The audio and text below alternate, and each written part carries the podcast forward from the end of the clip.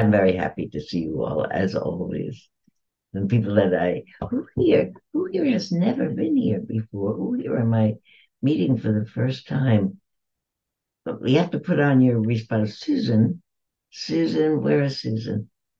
Hello, Sylvia. This is this is Susan. Oh, okay. I don't see you. Are you? I don't have a, a, a place to have my camera on, but I am fully present, and I so appreciate being here. Oh, well, thank you very much. Where are you, Susan? I'm in Steilacoom, Washington.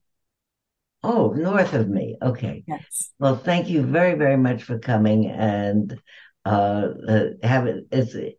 There's there. We are always in the same level. We are always starting today. If we're starting today, or twenty-five years ago, so here we are, and you're right up with everybody else. So welcome. I'm glad that you're here. Anybody else not ever here before? We can say hello. There is Susan. There's another Susan, or the same Susan, or another Susan. Where are you, Susan? I'm in Toronto. Oh, well, bienvenue. I'm happy that Merci. Okay. I'm happy that you've come from so far. It's amazing, isn't it? It's it is. It's one of those things that I think is magic. There is Susan in Toronto, where it's already one o'clock in the afternoon, and she is as here as anybody else. I love that. Brings tears to my eyes. Where is everybody? Anybody else is new?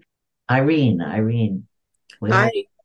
Where are you, Irene? In Berkeley. Oh, okay. Well, it's not as exciting, maybe. As not as exciting, no. But I could be at your house in twenty-five minutes. But I'm very. You're happy. Welcome to come. I'm very happy that you're joining us. And thank you. We are ongoing. This is one of the things that I think a couple of times in the last thirty years, Christmas has been on a on a Wednesday. And I think that was the only time that we didn't meet. Otherwise, we have met every single Wednesday for the past umpty ump years, from before there were buildings. So I'm happy. Anybody else? Never before here? Okay. But we are here. And uh, it's been, it's become like ordinary in this on Zoom way of meeting to spend a few minutes in the very beginning to just arrive. Because if uh, you're like most of us, you do chores around or you prepare yourself.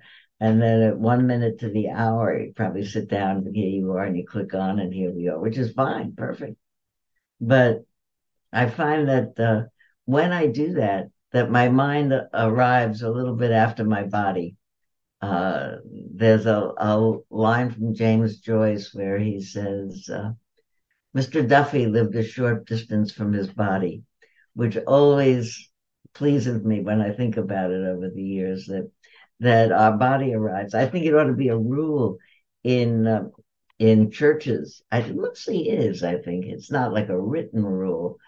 But uh, all kinds of churches, synagogues, mosques, wherever, ought to be a rule. Um, uh, it more or less, I think, it happens at Spirit Rock, that people come in and they sit down quietly.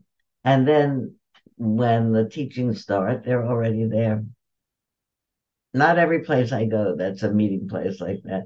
Then the activity starts and people settle down. But anyway, this uh, the idea that your mind arrives after your body has, I think, due to Heidi, now have an arriving meditation for five minutes or so. And often when we do that, I really bring people's attention to their body and their breath in the body that's happening all the time, because here we are. Usually the body is here and the breath is always here. And the mind is still putting the wash in the dryer or turning on the dishwasher or something. But I'd, I'd like to suggest, and I'd like to suggest that for this morning, we use as the meeting meditation or the gathering meditation, one that you could equally well use in this moment as in the supermarket or in a restaurant or any place else, where we've been doing other things and we want to be right here now. And the meditation is a, uh, a gatha, which is a saying, and you say it over and over to yourself. And uh, it's an instruction. And the instruction is, may I meet this moment fully. May I meet it as a friend. Uh, it's not new. People who've been here before know that it's one of the reminding phrases that I like very much. I like it very much because if I say to myself, I'm planning to, may I, not asking permission. It's really, um, somebody once told me it's the hortative subjunctive. It means, may it come to pass. May it come to pass that I meet each moment now as a friend. So we sit down and uh, in the silence, we meet our bodies, which breathe, and I'll breathe in sync with our breath.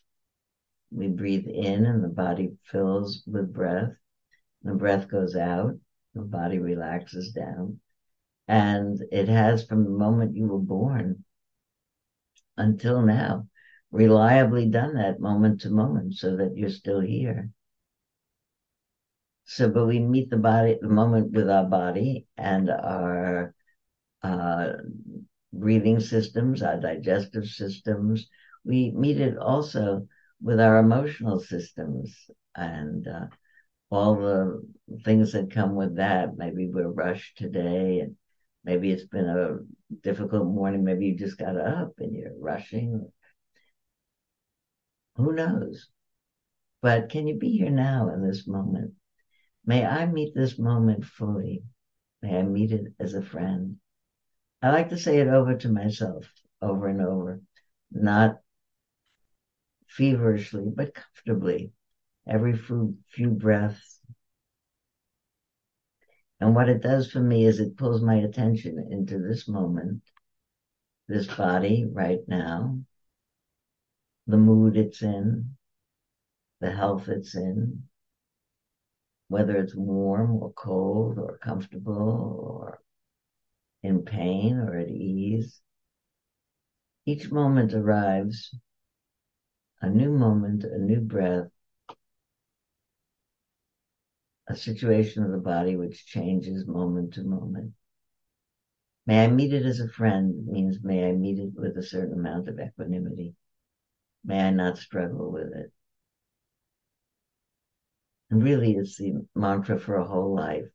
That's what we really want to be able to do in our life.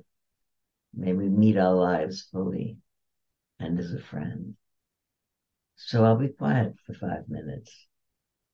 And let's do that. May I meet this moment fully. May I meet it as a friend.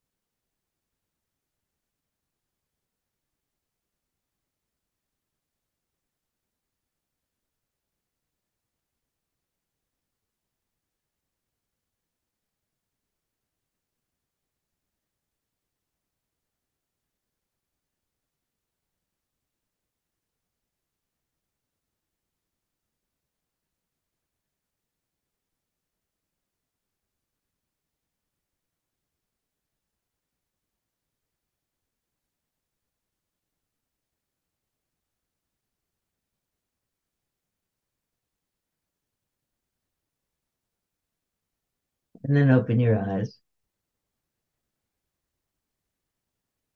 and look at everyone who's invited you into their home.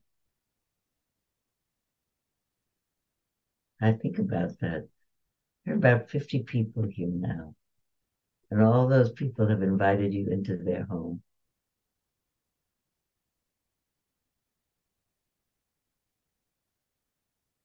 So pick out somebody that you don't know. And don't even know where they are, except we know who's in Toronto and who's in Berkeley, but maybe you don't know where anybody else. Pick out somebody. And just think them a good wish. I hope you have a good day. Really imagine that you've just broadcasted that out of your heart and to them. Wherever you are, I hope you're having a good day and that your people are well.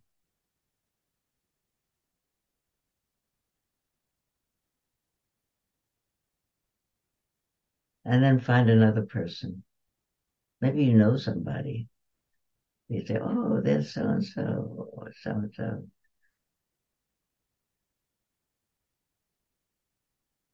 And wish them well for today. Particularly notice how your mind and your body and your heart feel when you do that.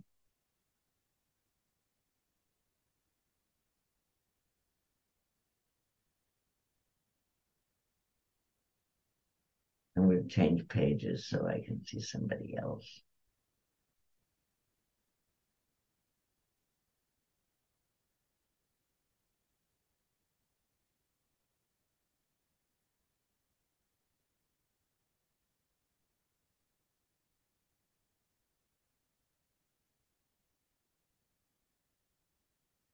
And then see if you can just look for a moment at everybody who's on the particular page that you're looking at.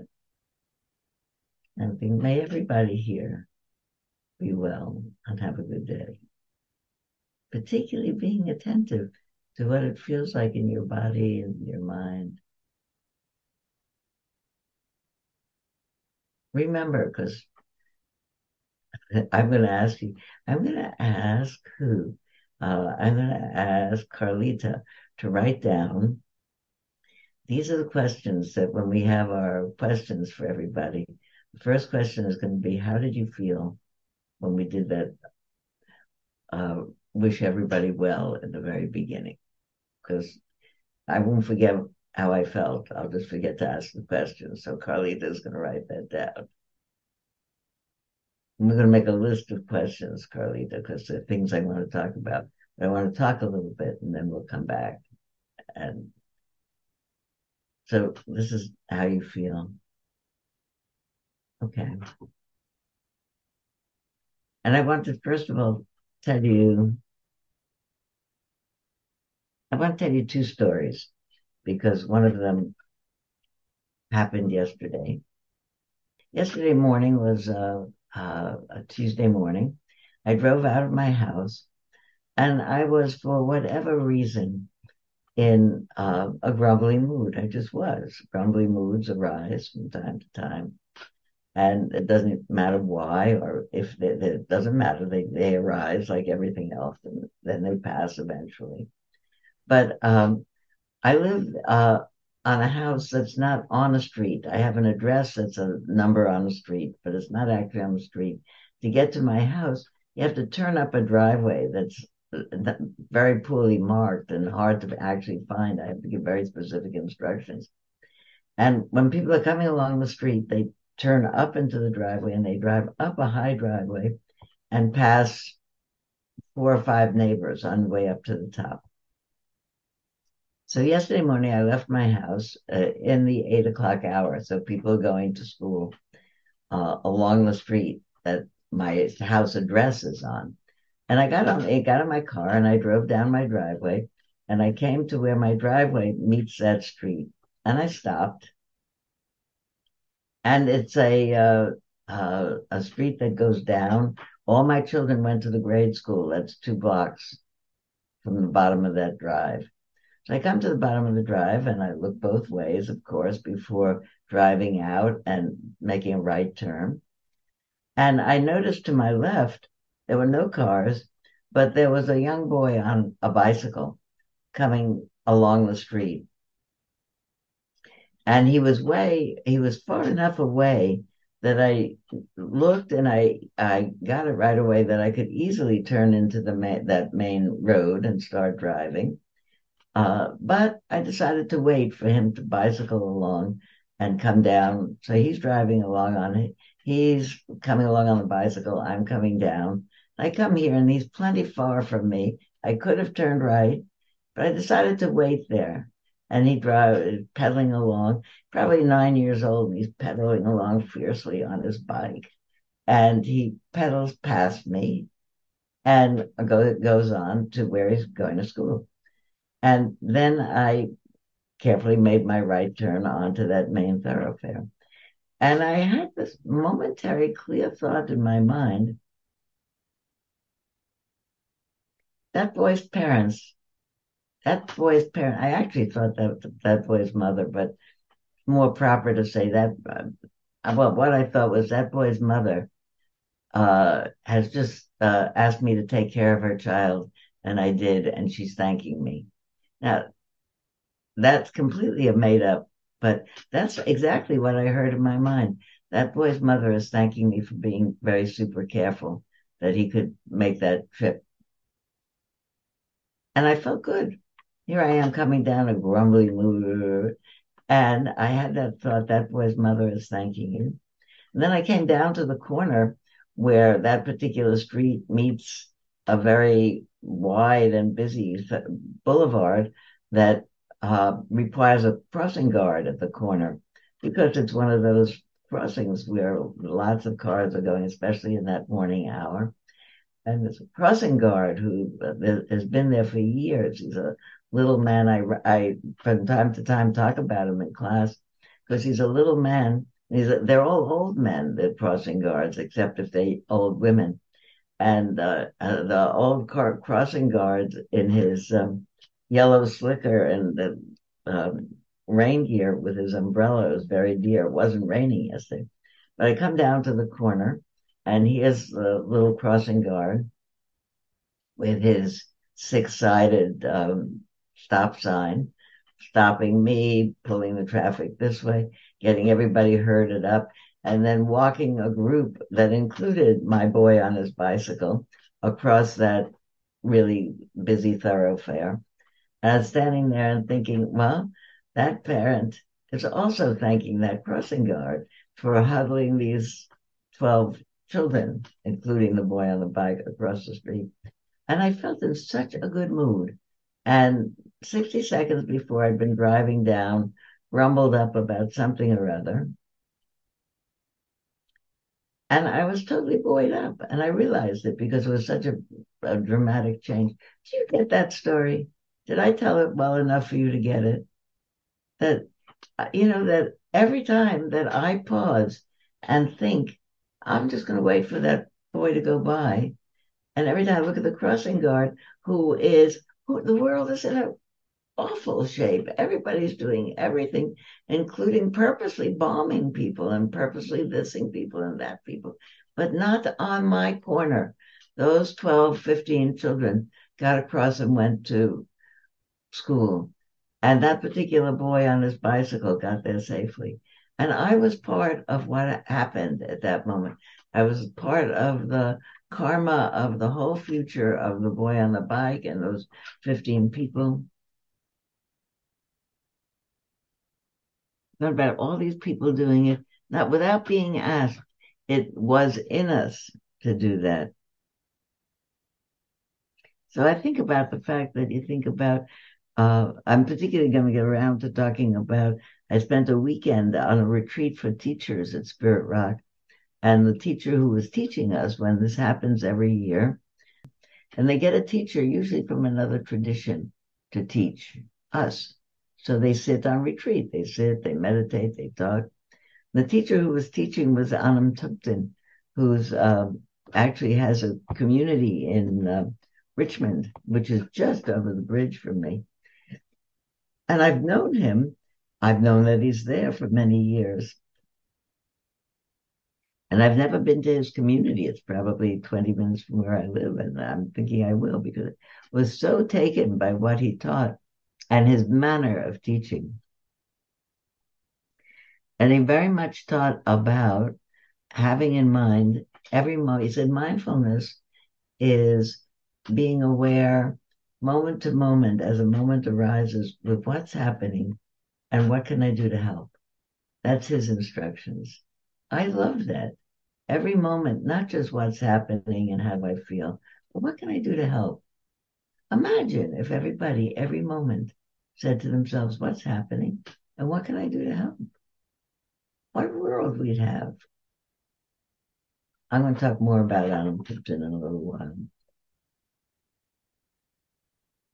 I'm also going to talk about, um, there are two terms Uh, in in Pali terms, as part of the traditional liturgy, where it says monks uh, talk about hiri and otapa as part of the traditional teaching, and what they mean, they're they're translated terribly as uh, moral shame and moral dread, which sounds terrible, but and what they actually mean is really understanding that every single thing that you do has repercussions.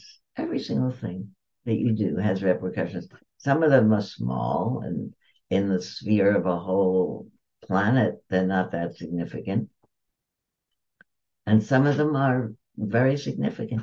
What if everybody taking care of all those people going to school yesterday didn't do it? What if something happened to somebody? It has repercussions in that person's family forever and ever and ever and ever. We all know stories about somebody, and we won't talk about that. Everybody, everything I do, which is which I'm doing with overtly thinking, may all beings be peaceful and happy and come to the end of suffering, or without thinking that, and actually being sure that my heart is turned in the right direction, that my heart is in a caring mode. I love that he said mindfulness is more than just what's happening and how do I feel about it and have I cringed or have I seized it and did greed arrive or did aversion arrive or did um, confusion arise. But what's happening? Do I see it clearly? And what can I do to help? That really just touched me so much. Last week, my daughter called one morning, and one of my daughters called, and she said, uh, "I'm, you know, I'm really worried because I just heard the news that uh, there was this gigantic earthquake in uh, Morocco near Marrakesh, and thousands of people are dead and missing." And I thought, wow, thousands of people, all of a sudden, from one minute to the next. It was the largest quake in, in the last hundred years in that part of the year, uh, world. And I, I heard that, and I thought, wow. And then she added, my friend, I won't use her real name because this is going to be recorded forever. Let's say my friend Anne is in Marrakesh with her husband on a holiday. And all of a sudden you think, You know, and no, and it turns out, and she said, and I texted her, but I didn't have an answer back.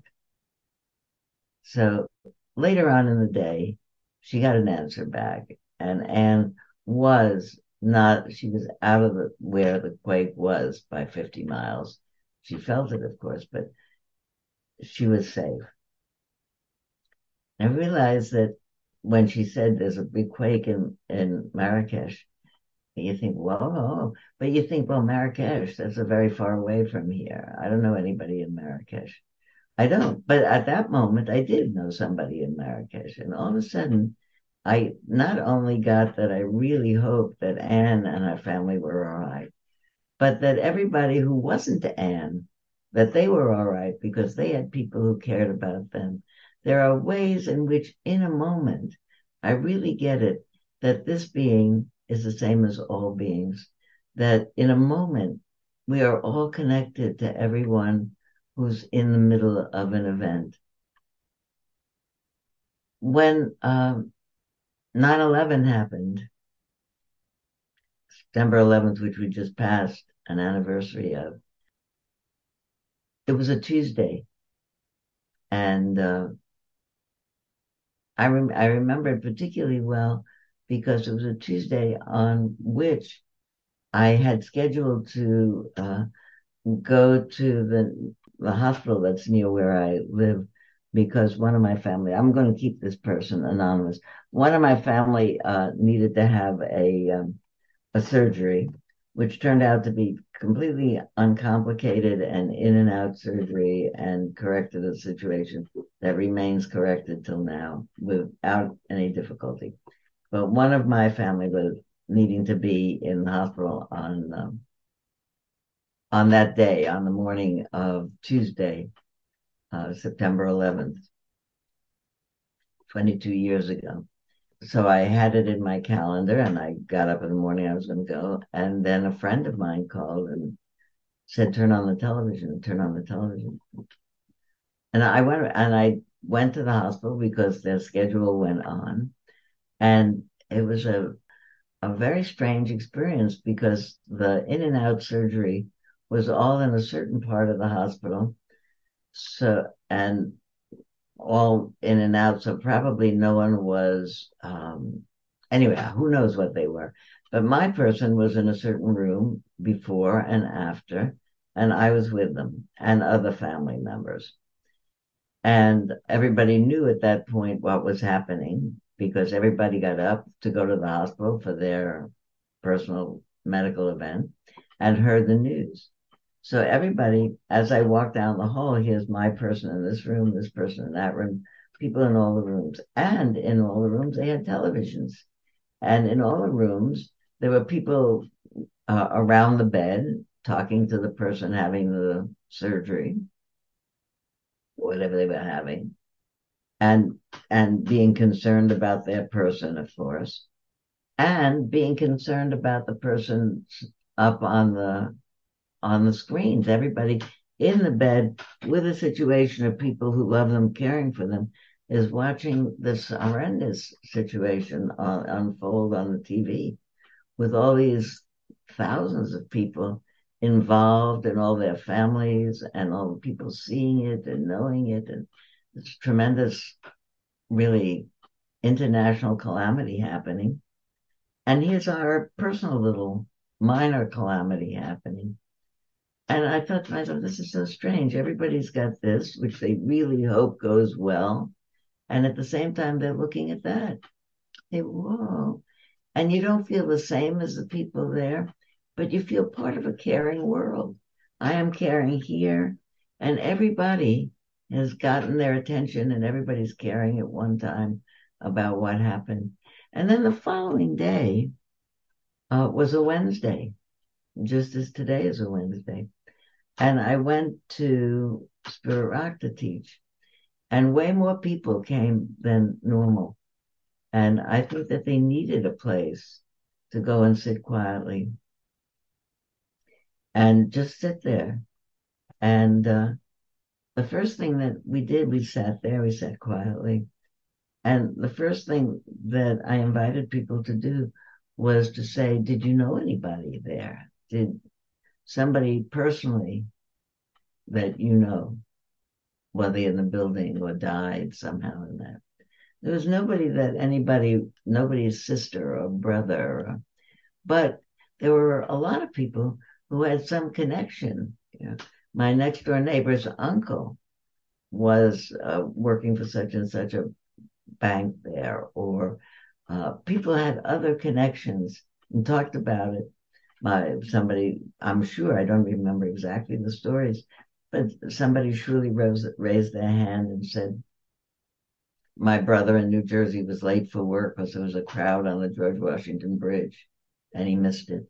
There was an article yesterday, I think, or the day before, uh, either in the Atlantic or in the New York Times. I think it's in the New York Times, and it's called something like, Uh, he still feels guilty after twenty-two years. And it's a story about the man who was the manager of Windows on the World, which was uh, a uh, the uh, restaurant on the top floor of one of those twin towers. And I and tells a whole story about his life and his work and what he did and how he got to be uh, the manager of that really very successful and very beautiful restaurant, and that he was very meticulous about his work, and he was in his office every morning, that he had an appointment in that office at nine o'clock. It was his way to be in his office prepared at eight forty-five. That was just what he did. He was very punctilious about his work. And on that day, he was a little detained because as he left his house in his car to drive down, uh, his uh, son came out, said, "Wait a minute, Dad, I just missed my bu- school bus. Could you just drop me off at school?" So he drove his child to school, and then he drove in. Wasn't there at eight forty-five. At eight forty-six, the plane hit the building, and he was several minutes late, so he didn't go in the building. He tried to go in the building. Nobody would let him in. Of course, they were full of firemen and policemen. And you realize how close you can be. Uh, my Anne could have been in Morocco, but having a day trip out of Marrakesh when that happened. Here's a man who was always in his office at eight forty-five. And on that day, he drove his child to school. There were all the stories of almost. And then you realize that our whole lives are almost. Did I read you that uh, poem last week about I, I was saved because it was too early, because it was too late? Did I not read it? I did read it last week, didn't I? It was, uh, uh, Wisława Szymborska, I think is her name. I can't pronounce her name unless I look at it. It says, when you realize that you missed every single every single calamity that could have befallen you, didn't before before you before you because here we still are. And in the end, when you think about it, it's a miracle that we're any of us here. How many streets did we cross? How many buildings were we in that later were on fire, or were we ever in one of those twin towers, or were we this, were we that, we were on a, we missed a plane. I knew someone who missed a plane, that the plane crashed. It could have been otherwise. And the fact that this morning there are fifty-two of us looking at each other, it's a miracle. We all made it till now. And we don't get up in the morning and think, yay, I got up again. It's a miracle. But we could, you know, think about it, because it could have been otherwise, and it wasn't. And uh, thinking again about Anam Thupten, could have got up this morning and thinking it's a miracle I got up. And what am I going to do today to be helpful? Because everybody's life is depending on me. Not everybody so proximally, but everybody one breath away from this or that or that or that. And I can't, I can't make sure that I never am implicated in anything bad that happens to somebody else, but to at least have the intention not to, to wake up every morning and say, okay, I'm here, I'm awake, how can I help? That would be an amazing way to start the day. How can I help? What can I do?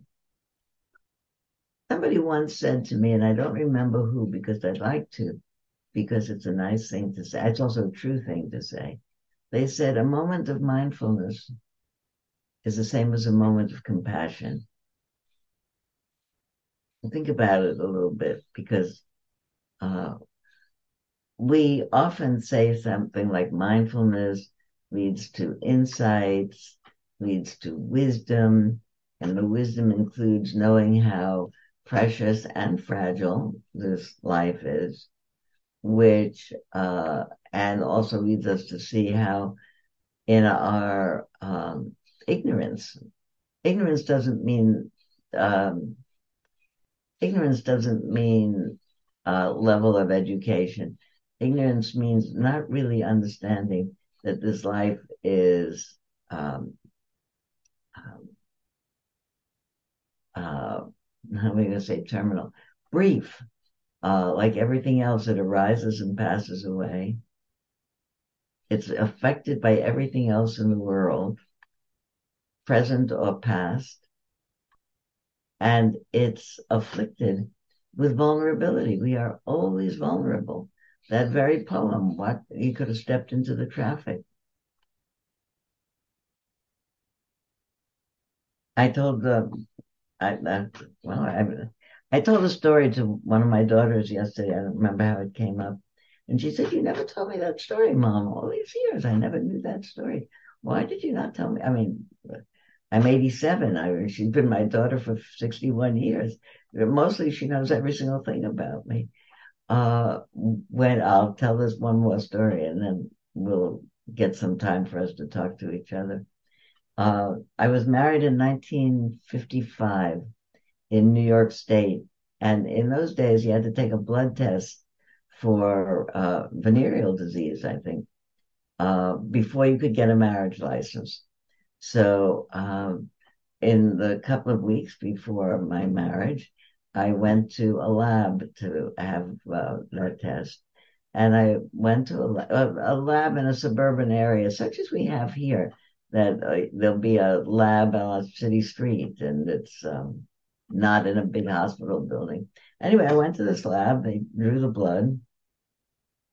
I, th- I think it may have been the first time I ever had blood drawn out of, with a venipuncture, out of my arm. And uh, it was uh, startling to me, I guess. And uh, I got up from that, and uh, I left the building and went out on the porch of this house on a city street, and I had parked across the street from where that lab was. I got my parking space and walked across the street and up the steps and into the lab. And I came down out of the lab and I started to walk down the street, the steps, and I suddenly felt very dizzy. And I thought, maybe I'm dizzy because uh, they just took the blood out of me, or I don't know what I thought at that moment. But I certainly knew I was dizzy. Maybe I gotten frightened by it or something. So I, I said, well, I better sit down. And I sat down in the middle of that stairway going down. I remember sitting down and knowing to put my head down between my knees until the blood came out. So I put my head down. And the dizziness passed. And Um, Maybe I sat there two minutes and uh, the dizziness passed. And then I sat up and I was about to stand up and go across the street to my car. And a car came careening around the corner, like a, it seemed like a getaway car from someone, because it was really careening around the corner and zoomed right in front of me, where I thought to myself, goodness, if I had just walked down these steps, I would have been perhaps in the path of that careening car. And I thought, first of all, I thought, well, the angels in heaven are watching out for me. But, I, I, you know, it was a sweet thought. But I don't think there are angels in heaven watching after me. I wish I thought that. But if I thought that, then no children would, no unattended children would drown in swimming pools, and nobody on their bicycle would get hit, and nothing bad would happen to anybody. So I don't think it was angels in heaven. I think it's because I sat down because I was dizzy. And they just happened. Uh, but I thought to myself, phew, closed shave, really. And I remember thinking about that. And that is now, I was sixteen. Uh, seventy-one years ago. Is it seventy-one years ago? Yes, I think so. But I remember, and I, and I remember which side of the street I was, and I thought, that could have been me. Everything could have been me, but it wasn't. And yet we don't get up in the morning and say, yay, I'm up again. That's a fabulous thing. Another day, how can I help? What can I do for other people? We could do that forever. I remember one more thing about the Um, waking up in the mor- uh, in the morning of uh, nine eleven. I was looking around my living room, which was lined with book bookcases and other things that I love, paintings that I love, and uh, artifacts that, you know, I have from my family. And uh, someone had just called me, and I was in my living room looking around. She said, "Did you hear what happened?" No, and they told me what happened. And I had this momentary feeling that uh, the world was going to end and that it would all blow up. And I, I had this feeling of look around, and my living room, which I said, I look at every day, and I think, oh, I have to rearrange the pillows here, or I need to dust, or I need to move the chairs. I'm too crowded in here. I think something uh, of a normal fix-up, work-a-day thought. And I looked around, and I thought, this room is so dear to me. Look at all these books that I love, and the piano that I love, and I'm never going to, you know, it's all going to be gone, and I won't play it and see these books. And my neighbor is out the window. I won't see them again. And suddenly I had a feeling that everything was tremendously dear to me and precious to me. And there was a word that Ajahn, well, not Ajahn, Anam Thupten used throughout the weekend. He used the word devout. He said, it's really about falling in love with everything. It's about falling in love with everything. And how about this or that outrage in the world? It says it's about falling in love with the world and falling in love with creation and that it's happening, not what is happening, because a lot of terrible, terrible things are happening, but that it's happening. I remember uh, Susan uh, Felix, Susan Felix, who was part of this class for many, many years. Um, used to come from Berkeley, who died in the last several years of a long and really dreadful illness. And Susan used to uh, sign all her emails instead of however we sign them, all blessings or I love you or see you soon. She would sign them, stay amazed, stay amazed, Susan. It was her call letters, so to speak. And I thought to myself, I, and I said to her many times, I love that, Susan. Stay amazed. Because if, if I am amazed, if I look out and I think, look at this world, it's amazing. My deciduous trees are losing their leaves. My, uh, my, uh, my leaves that turn red at this time of the year are turning red. Uh, the, uh, Agapanthus that I never see any blooms because the, although I see tremendous foliage, because the deer eat the, fo- the blooms the minute that they appear. All of that became tremendously dear to me. It gave it. And when I, if I look out in the morning with those nine eleven eyes and I look down and I said, it's dear to be alive. Look at this. My dog who's afraid of all other dogs and doesn't like to go for a walk as a result. He's dear. He's just a, a, a, a poor guy that's been startled in his life. Everything becomes dear.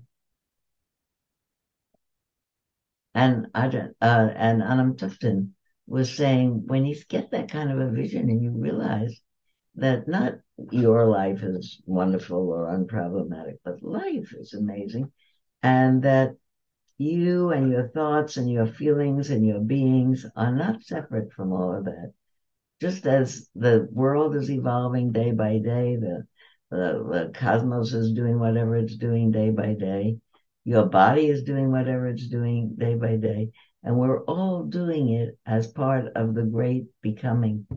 Somebody in the last few weeks said to me that one of the things, one of the insights that you see from paying attention closely is not the insights that things arise and then they pass away. Things arise, at, and what you realize is something changing as it arises. That makes it sound like it's here, like it's really here. Everything that we are part of is an evolving, changing thing. Change is ubiquitous. My, you know, that that's not. I'm not that changed from yesterday, but there are all these processes that are going on in my body. A friend of mine has uh, recently been uh, found to have some condition that looks worrisome, and uh, they're in the, the the the medical people are in the middle of trying to figure out what it is. And one of the things that they keep saying is, well, if you have this or that, it's probably been happening for a long time and getting ready to manifest so we know about it. And who knows what's manifesting here? Who knows if we'll get up tomorrow? Who knows what what will stop it or if something will? But ultimately, the, this particular system of change, this body, this mind, these perceptive organs, they all are changing. And what we notice, if we notice, is the ubiquitous nature of change. Everything is changing. There's nothing we can do about it. We are in it. We're part of the change. We're not even viewing it. We are it. And I was very much impressed with having that as really the core of the teaching of uh, Anam Thupten, that when you live in an awareness that everything is precious, not everything is uh, the thing that you desire, but everything is precious, then you you you live thoughtfully. What can I do? I'm here now. What can I do? I can wait here until that bicycling nine-year-old gets way past me. I can wait on the corner till that little guy with his stop sign motions me to go. I can pay attention to other people's children going to school. I think what's really important about that is that when I do that and I live out of that place, I feel good.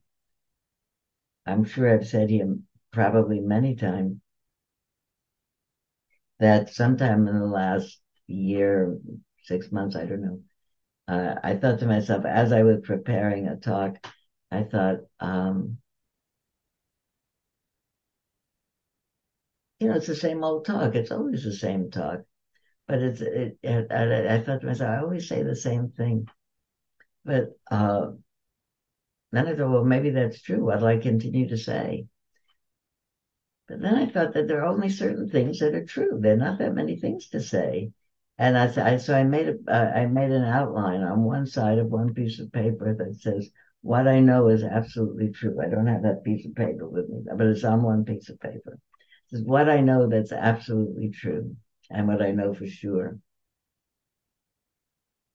And what I know for sure is that the I am the principal beneficiary of any moment of benevolence, of any moment of benevolence that I feel. I might be thinking about so-and-so and may be wishing, may they be peaceful, may they be happy, may my friend's illness turn out to be benign. So I am actually wishing for her. And sometimes when I am teaching about the formal practice of loving kindness, people say to me, do you think it actually works to pray for people? Does it actually work if I think about my friend and her worrisome situation? I said, it absolutely works. I don't know whether it contributes in any way, microscopic, hugely, directly, not directly. I don't know whether it makes any difference in the manifest world, but it works because it works on me. My heart is supported by being able in the middle of turmoil, because here's my friend, I love her dearly, I don't want her to have a bad thing. And I, at the same time, I know we're all going to have bad things sooner or later unless something dramatic or accidental happens to us.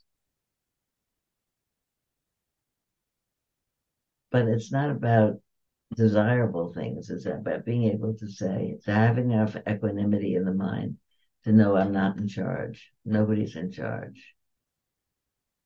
And here we are, all of us in free fall, not in charge. And I don't know if my prayers or my wishes or whatever you want to think of them contribute in any way, but slowing down on the bicycle does, and waiting for the stop sign does, and keeping my mind sober does, and all the other things, and getting vaccinated does. It's only me getting vaccinated, but I, it's, it's the same thing. Each of us who gets vaccinated holds up the world.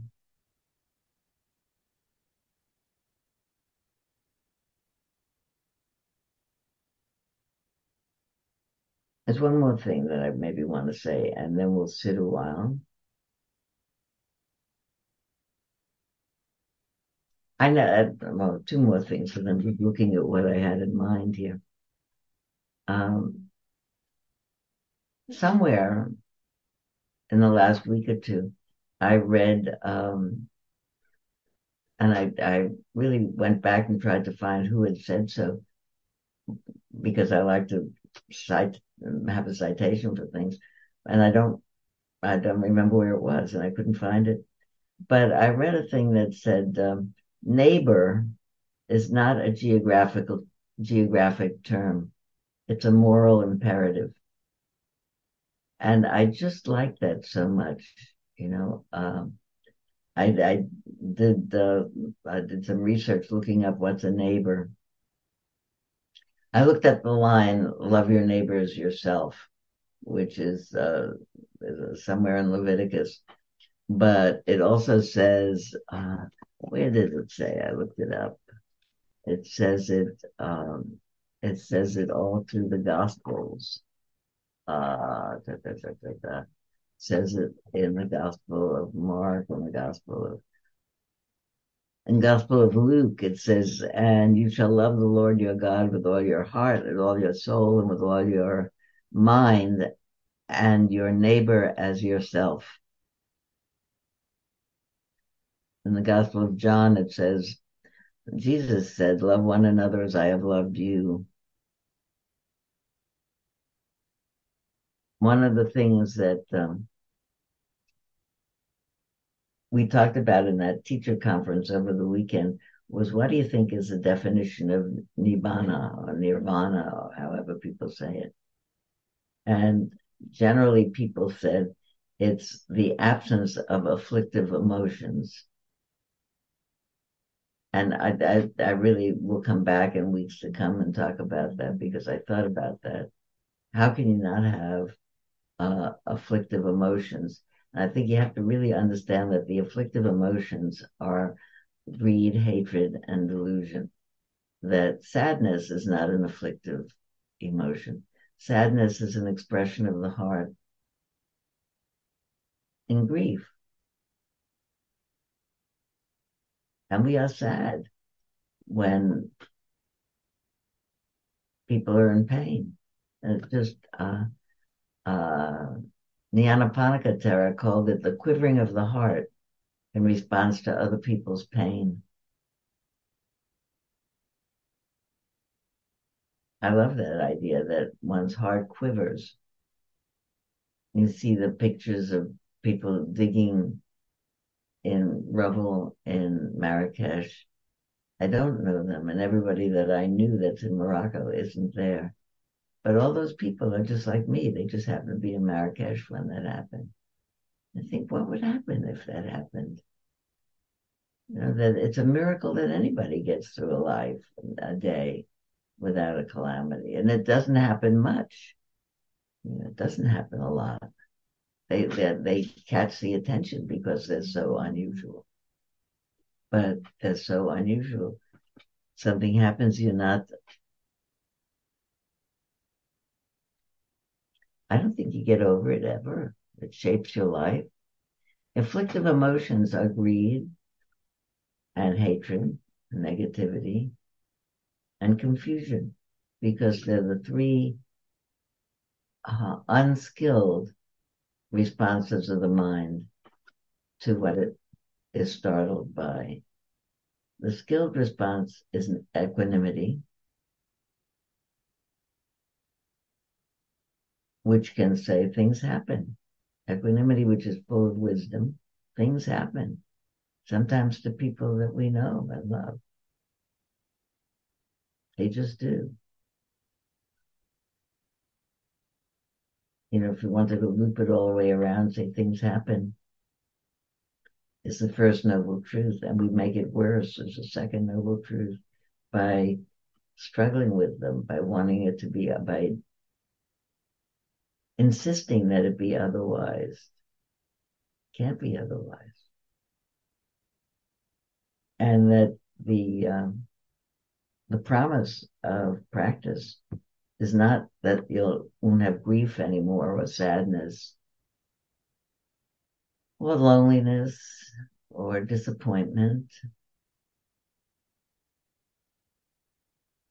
It's that you you will have them, but they'll pass. And you won't make them worse by believing that they shouldn't be happening. They are happening. Or believing that they're happening only to you. They're happening because they're always happening to everybody. I don't know who it was over the weekend that said, um, probably Anam Thupten, everything becomes dear when you realize that the whole thing is a miracle.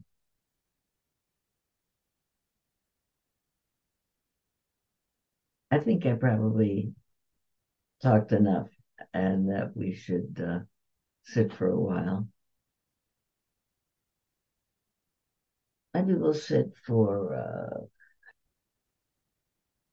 fifteen minutes. If you need to, for any reason, get up and walk because you slept too long or whatever. We won't take a formal break. Really, because I don't want to. I really like for us to sit quietly, having talked about what is definitely for me the most important thing in the world to talk about.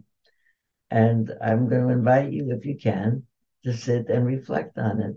Use whatever time you need to take care of your biological needs and then come back and we'll talk about all of this.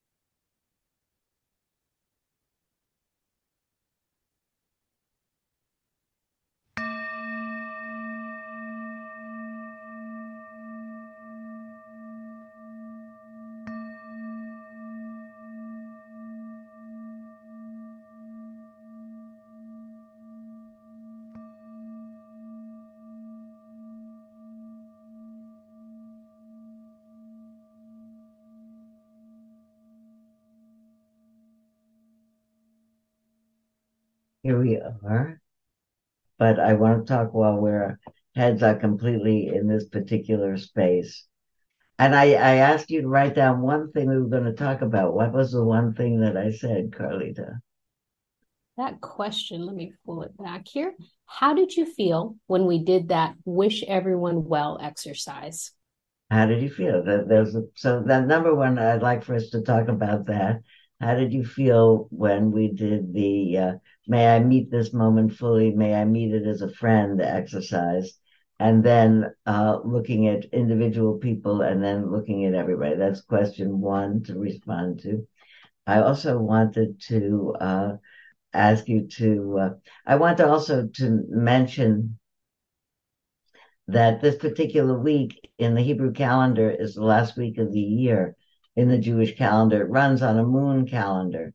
So uh, New Year's moves around a little bit.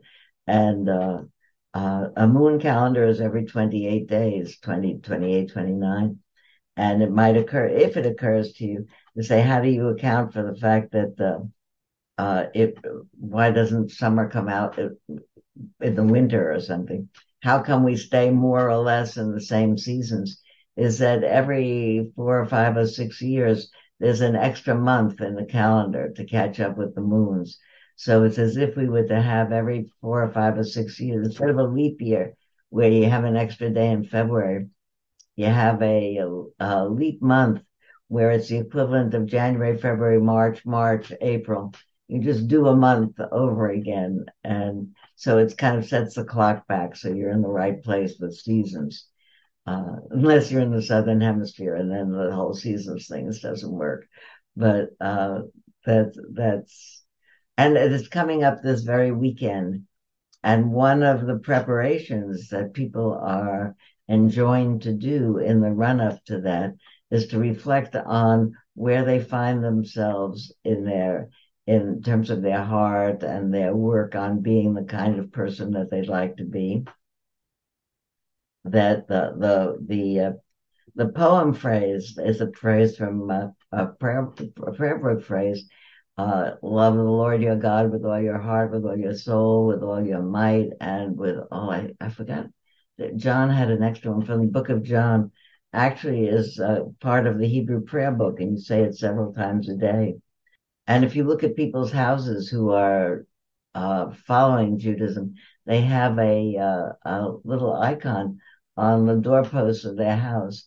And if you wondered ever what's in there, it's a little piece of scripture that says, and you shall love the Lord your God with all your heart, your all your soul, your all your might.